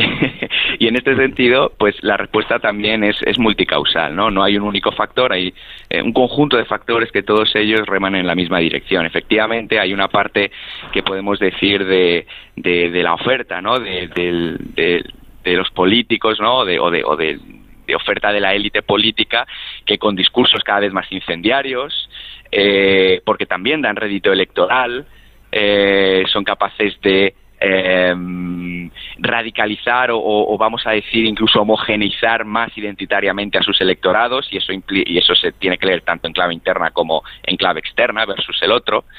No podemos olvidar tampoco la influencia cada vez mayor en términos comunicativos de las redes sociales, mensajes cada vez más incendiarios, inflamables, emotivos y la propia lógica algorítmica de, las redes sociales más influyentes, como ser Instagram, Twitter, incluso TikTok, siempre eh, priorizan ese tipo de mensajes más sentimentales, menos sosegados y todo ello en 240 caracteres, ¿no? De tal manera que también eh, simplifica mucho todo lo que es el discurso. Y luego no podemos olvidar tampoco eh, que hay factores, y, y en esto, por ejemplo, eh, Luis Miller, en, eh, profesor del eh, investigador en el CSIC, tiene un libro muy interesante sobre esto.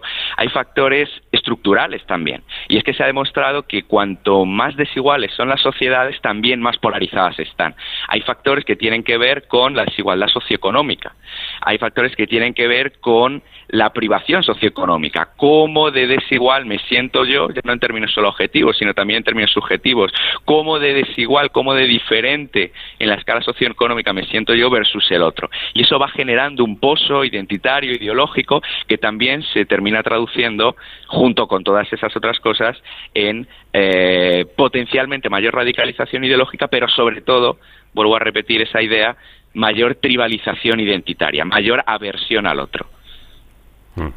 Claro, hablabas de, la- de las redes sociales que evidentemente hoy en día tienen una importancia social desde mi punto de vista, eh, no sé si capital, pero por lo menos muy importante. Yo leo con, con bastante susto en redes sociales eh, comentarios que se refieren eh, pues a, a- la derecha o, o a la izquierda, mm, hablando de España, como, como muy generalizando todo, ¿no? La, mm, la derecha es eh, mala, la izquierda es mala, eh, pero, pero vamos a ver, yo, yo creo que se trata de, de, de juzgar, de criticar, de comentar acerca de los políticos en cuestión, con nombre y apellidos, no de la ideología, cuando además me da la sensación de que llegados a este punto histórico en el que estamos, las diferencias entre la derecha y la izquierda representadas, por ejemplo, entre el PSOE y el PP, me parece que cada vez van siendo menores, ¿no? Quiero decir que, que actúan de un modo muy similar. Hay diferencias, evidentemente, pero, pero no son tan, tan grandes, ¿no? Efectivamente, aquí abriste muchos melones y quizá el, el más interesante de todos ellos es que verdaderamente lo que está de fondo es qué entendemos por democracia. Punto número uno, ¿qué entendemos que debería ser la democracia? Y punto número dos, ¿qué es la democracia verdaderamente? ¿no? Y sobre esto eh, recomiendo también a, a los oyentes un, un libro fantástico que se llama Democracia para Realistas que precisamente lidia sobre este tema. ¿no? Y efectivamente aquí, ¿cuál es el problema? Que hemos entendido muchas veces que la democracia es, o, debiera ser, mejor dicho, un proceso, eh, vamos a decir, relativamente eh, intelectual o por lo menos informado en el que el electorado, los ciudadanos se interesan por las diferentes propuestas políticas de los diferentes partidos políticos, se informan para saber cuáles son esas propuestas y fruto de un proceso reflexivo más o menos racional acaban identificando las propuestas políticas eh, de esos partidos políticos que más se acercan a sus propias preferencias. ¿no? Lo que nos demuestra ese libro, Democracia para Realistas, es que siempre ha existido este, este esta pulsión, pero cada vez más de em, tribalización que, que, comentaba antes, en el que las personas, eh, bien por falta de tiempo, bien por falta de capacidad, bien por desinterés, eh, tratan de simplificar todo este proceso que verdaderamente es muy complejo eh, de forma identitaria, es decir, eh, alineándose con las eh, preferencias políticas de sus propios partidos políticos, alineándose con etiquetas, como mencionabas anteriormente, relativamente básicas como pueden ser la de la izquierda o la derecha, o incluso partidistas, PP, PSOE, Vox, Sumar, etcétera. Hasta el punto llegan a, a demostrar ellos en aquel libro que es un libro exclusivamente enfocado en los Estados Unidos, pero, pero que, podemos extrapolar también a otros contextos, hasta el punto de que el votante llega a crear preferencias políticas concretas en función de su identidad partidista. Y ellos demuestran, por ejemplo, que llega a haber eh, votantes republicanos que llegan a pensar lo contrario de lo que votaría un, un votante prototípico republicano si se les dice que el Partido Republicano ha cambiado de opinión. ¿no? Entonces, hasta ese punto, quizás un, un, ejemplo eh, extremo, pero hasta ese punto puede llegar eh, este momento de tribalización que, comentaba esto y, las consecuencias de esta identificación partidista desmesurada. Bueno, recientemente hemos tenido un caso, aunque sea eh, permítame la, expresión, un poco anecdótico eh, de, consenso de, todos los partidos políticos ponerse de acuerdo, algo que no veíamos en España desde hace mucho tiempo, que ha sido la, la reciente modificación constitucional respecto al término disminuido. Digo que es casi anecdótico porque, bien, este me parece muy bien la cuestión semántica, pero yo creo que eh, la problemática de los disminuidos eh, va mucho más allá que un simple cambio de, nombre. Pero bueno, algo es algo. Eh, ¿Pueden ser posibles pactos de este tipo más allá de, cuestiones tan concretas como esta? Bueno, mm, voy a dar varias notas al optimismo, quizá luego una no tanta o no, no tan optimista, ¿no? Respecto a las notas optimistas, Efectivamente, eh, son posibles, son posibles. Y dos apuntes. El primero, respecto a este ejemplo que mencionabas particularmente.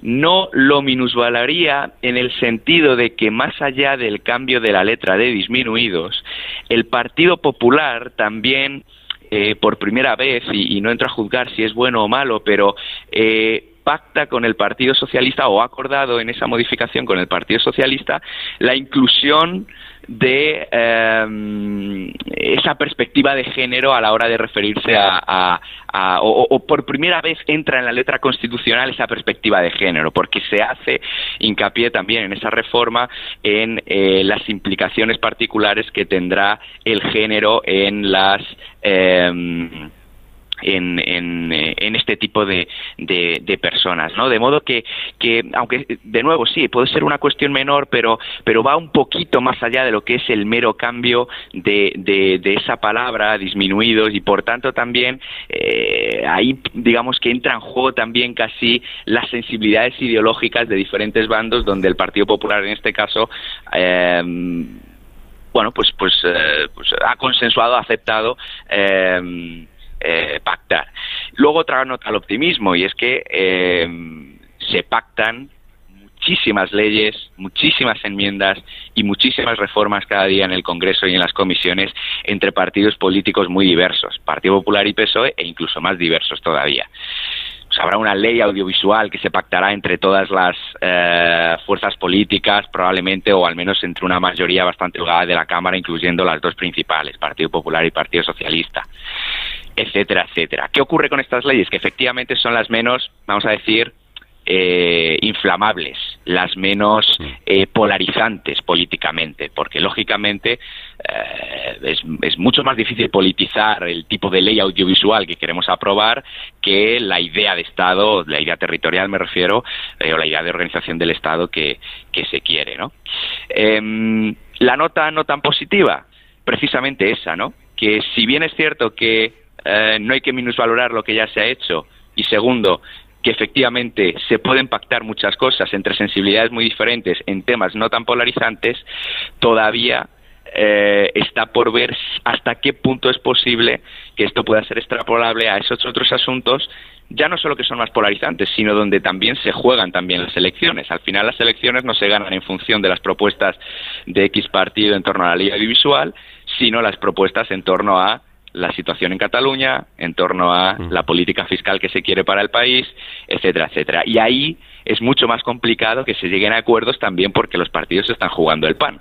Y también porque el, el votante prototípico del Partido Socialista tendrá mucho eh, menos margen de maniobra para aceptar cualquier cesión de lo que sí tendría, por ejemplo, al aceptar una potencial cesión en, en la ley de comunicación audiovisual pues ojalá esos pactos eh, y esos diálogos sean posibles eh, en todos los ámbitos, incluso en, asuntos de, más calado, ¿no? de, mayor trascendencia. Y una última cuestión, Javier. Eh, el, CESIS, el, el, CIS perdón, demuestra que la ciudadanía no está tan polarizada como, como podemos considerar.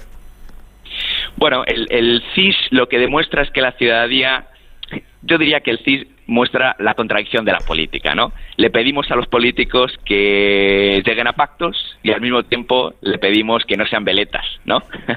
Entonces, em, en esa tensión también se mueven las preguntas del CIS. Si analizamos bien lo que dice el CIS, vemos que efectivamente, y esto es eh, transversal a cualquier partido político, hay un deseo de eh, alcanzar pactos con incluso fuerzas políticas del, del otro bando.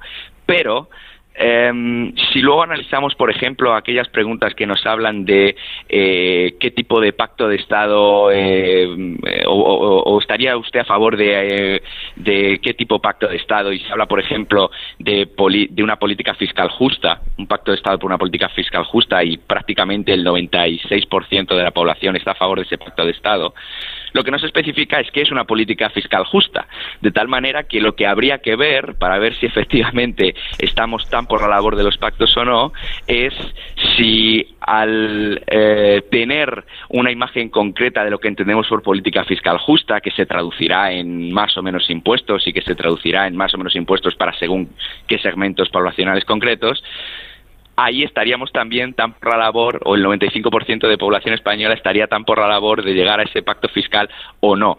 Es decir, eh, hay, que tomar, entre comillas, con, con pinzas esos, esos hallazgos, porque genéricamente todo el mundo es verdad que está por los pactos y por el entendimiento político, pero también todo el mundo al mismo tiempo está por el, por el cumplimiento de la palabra dada y, por, eh, y por el noveletismo, ¿no? Entonces ahí hay que, hay que saber equilibrar y, conciliar bien estas, estas dos pulsiones, estos dos polos. Pues Javier Martín Merchán, politólogo y profesor de la Universidad Pontificia de Comillas, gracias por habernos atendido. Muy buenas noches. Nada, gracias a vosotros y buenas noches. Alle 4 di mattina fa un freddo cane e di whisky nel bicchiere Sbattuto sopra un letto, nervoso e stanco, è una notte maledetta, è una notte bianca. Perdo la testa, le sigarette sono cicche tutte in fila come marionette. Kleenex, bottiglie vuote, sono solo, solo, solo. È una notte maledetta di cioccolata, mentre l'ultima bottiglia già da un'ora è andata e clac fa i bicchieri piombando a terra. Nella mano mi fiorisce un fiore rosso di guerra.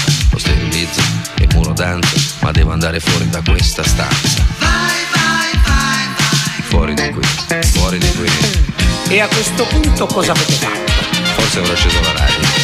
Tu vai via, via, via, nella via, via, via. Che notte ragazzi. Fuori dentro di me, quanta nebbia c'è, tu scappi via. Che voglia di vedere le stelle. 5 di mattina, fuori nella strada, prendo un caffè, che accade accade. È una notte maledetta di catrame nero, buio, freddo, sonno zero. Motore urla, la macchina sbatte con un'aria da film, sono a 170 intanto l'alba è chiara e scialba. Ora vada avanti, vada avanti. Giusto in fondo alla strada c'è un'insegna blu. Spalanco la porta, sbatto giù, seduta al bar con un'aria da star, c'è una bionda da schianta che continua a fissare. Sguardi miei, le voglie sue, possiamo fare un sogno in due. E guarda in su, io guardo lei, usciamo fuori che sono le sei. E dove siete andati? Siamo saliti in macchina, c'era quella musica alla radio. Tu vai via, via, via, nella via, via, via. C'era il sole in quel bar.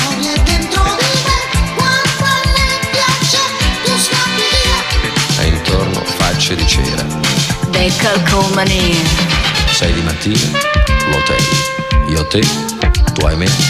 Saliamo su, mi sento giù. Il letto è un mare sfatto e bianco, lei è troppo donna, io troppo stanco. È una notte maledetta di cartapesta e di forza nelle vene, più non me ne resta. Ma madre notte non ha pietà, trovata appena ti perdo già, tu non capisci, ti senti offesa, io crollo giù, vai via, ti sento, il cuore canta, la voglia no, gli chiudo gli occhi, lei piange un po', E non vi ricordate che cosa sia successo? no, giuro di no, Ognuno fa quello che gli va. sola, nella strada,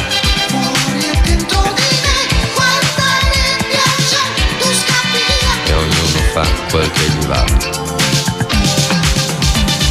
Allora vado via nel mio mantello blu. Maledetto questo hotel, maledetto tu. Facce di cera, non c'è un tassì. Eppure questa notte avevo detto sì. Mi sento strana, mi sento brutta. Quando va male, va male tutta. Dopo una notte maledetta, c'è un'alba fredda che mi aspetta. En Onda Cero, con Paco de León, de cero al infinito.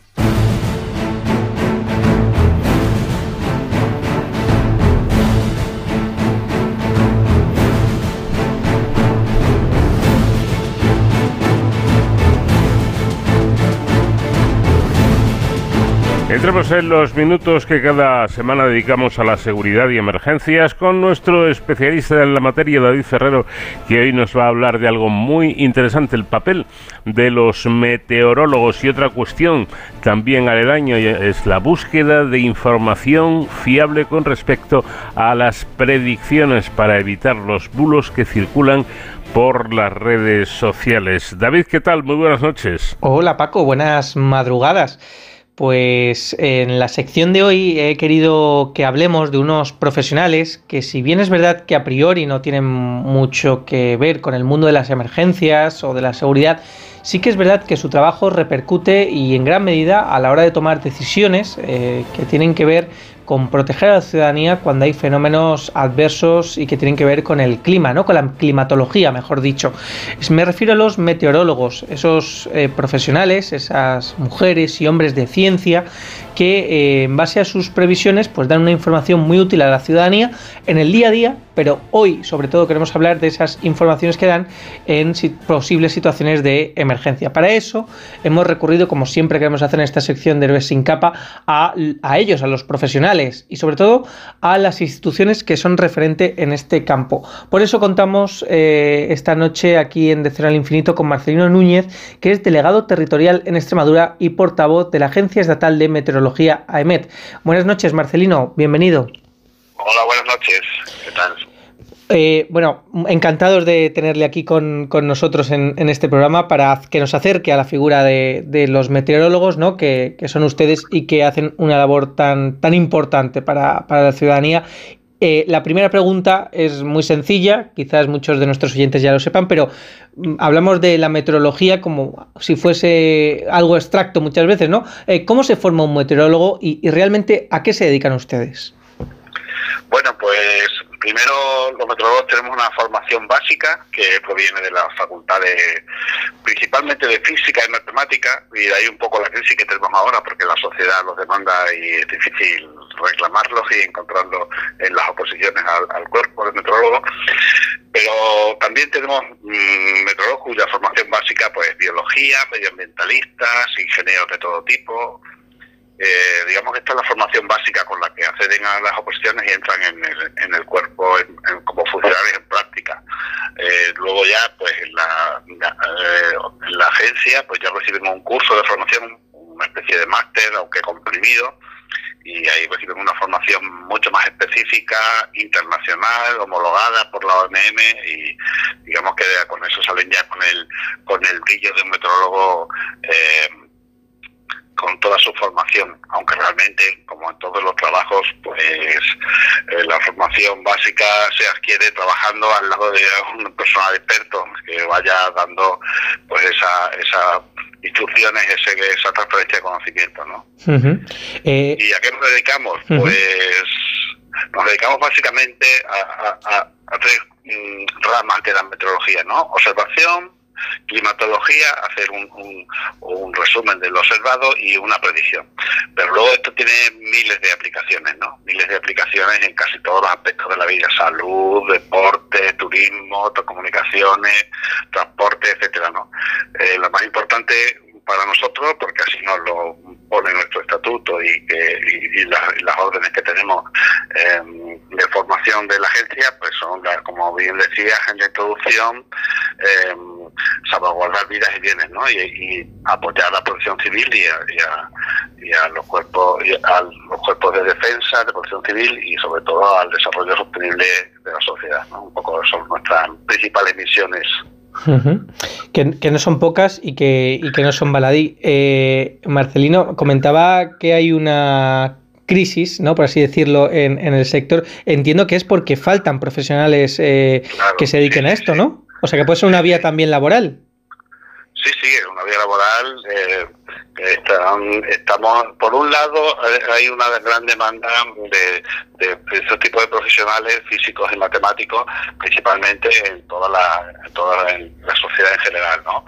Eh, por otro lado, también está el avance del, de las tecnologías, el, Big Data, necesitamos cada vez técnicos más cualificados, ¿no? Entonces, bueno, ahora mismo eh, la agencia puede ser un, un desarrollo profesional importante porque tenemos las puertas abiertas hay que pasar por la oposición porque somos funcionarios del Estado, pero sí que eh, salen eh, en los últimos años y en los próximos también, imagino, eh, oposiciones con un número importante de plazas a nivel nacional y, en fin, yo creo que es una buena salida profesional, sobre todo porque el trabajo es, desde mi punto de vista, el mejor trabajo del mundo.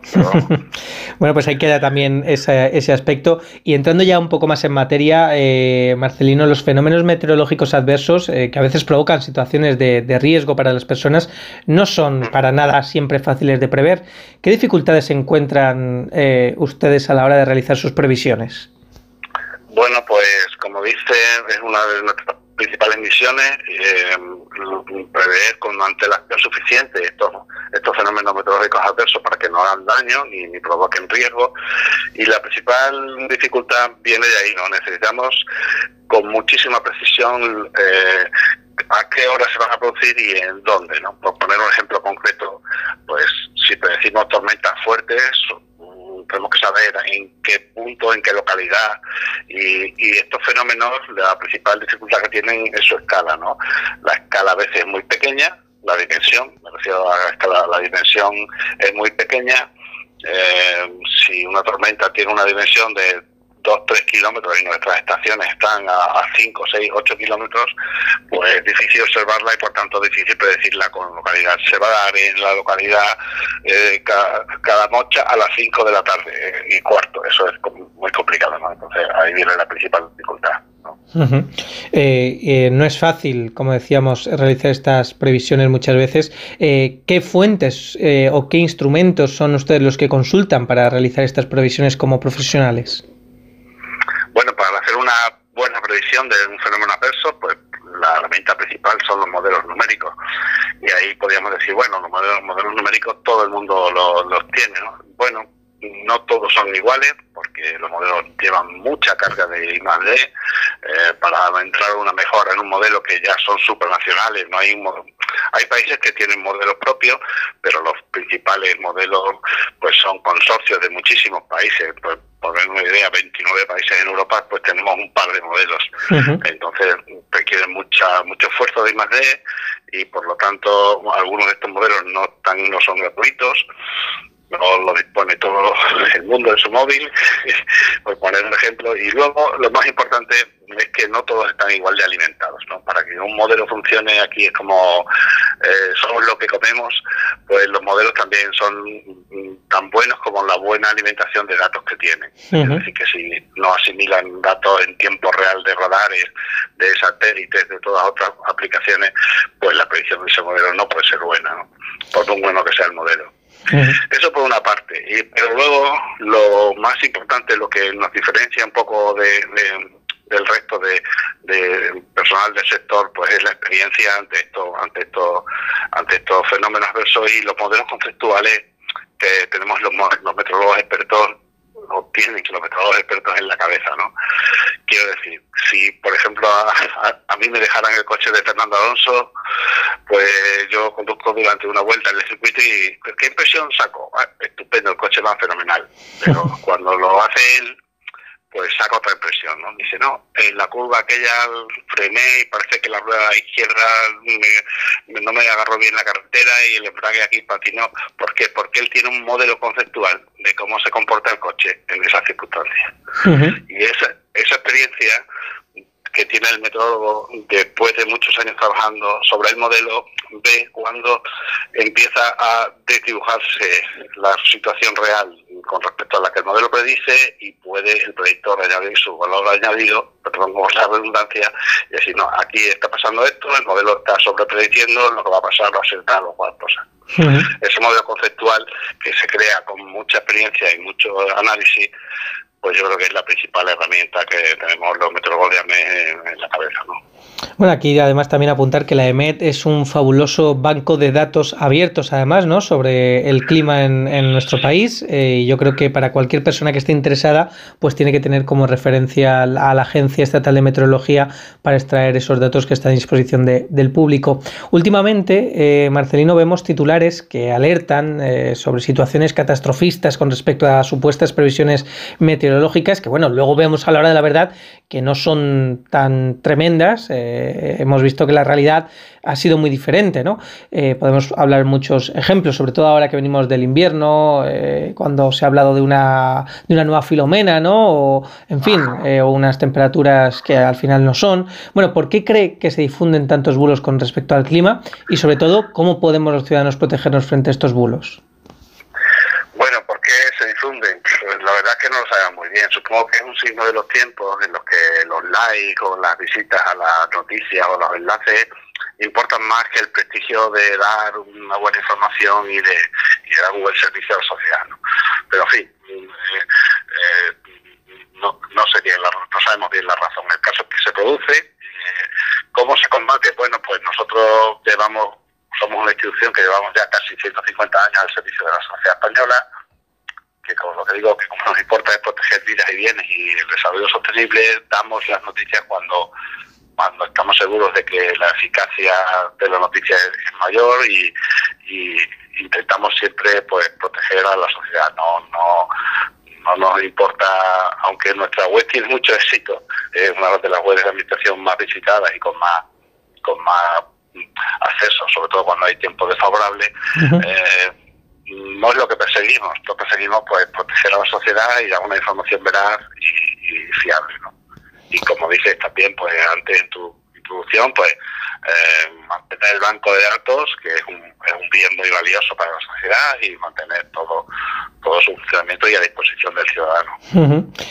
Bueno, pues eh, Marcelino Núñez, delegado territorial en Extremadura y portavoz de AEMED, muchísimas gracias por participar en eh, el programa. Eh, se nos quedan muchas cosas en el tintero, pero al final el tiempo es limitado. Podríamos hablar de cambio climático, de los últimos datos del 2023, de la diferencia entre los avisos de AEMED y las alertas de protección civil, pero bueno, yo creo que tenemos para nutrir una próxima entrevista y que será un placer seguir hablando de este tema con usted más adelante. Estaré encantado, estaré encantado. Para mí ha sido un placer. Pues muchísimas gracias Marcelino Núñez y Paco, yo me despido. Eh, nos escuchamos eh, dentro de dos semanas y hasta entonces ya saben, protéjanse. De cero al infinito.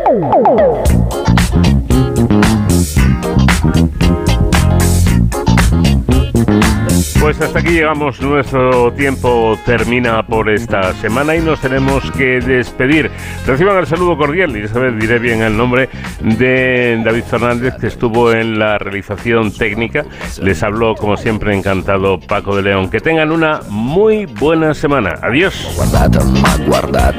e mi sono scatenato Fred Astaire al mio confronto era statico e imbranato Le ho sparato un bacio in bocca, uno di quelli che schiocca Sulla pista diavolata, lì per lì l'ho strapazzata L'ho lanciata, riafferrata, senza fiato l'ho lasciata Tra le braccia mi è cascata, era cotta innamorata Per i fianchi l'ho bloccata e ne ho fatto marmellata Oh yeah, si dice così no?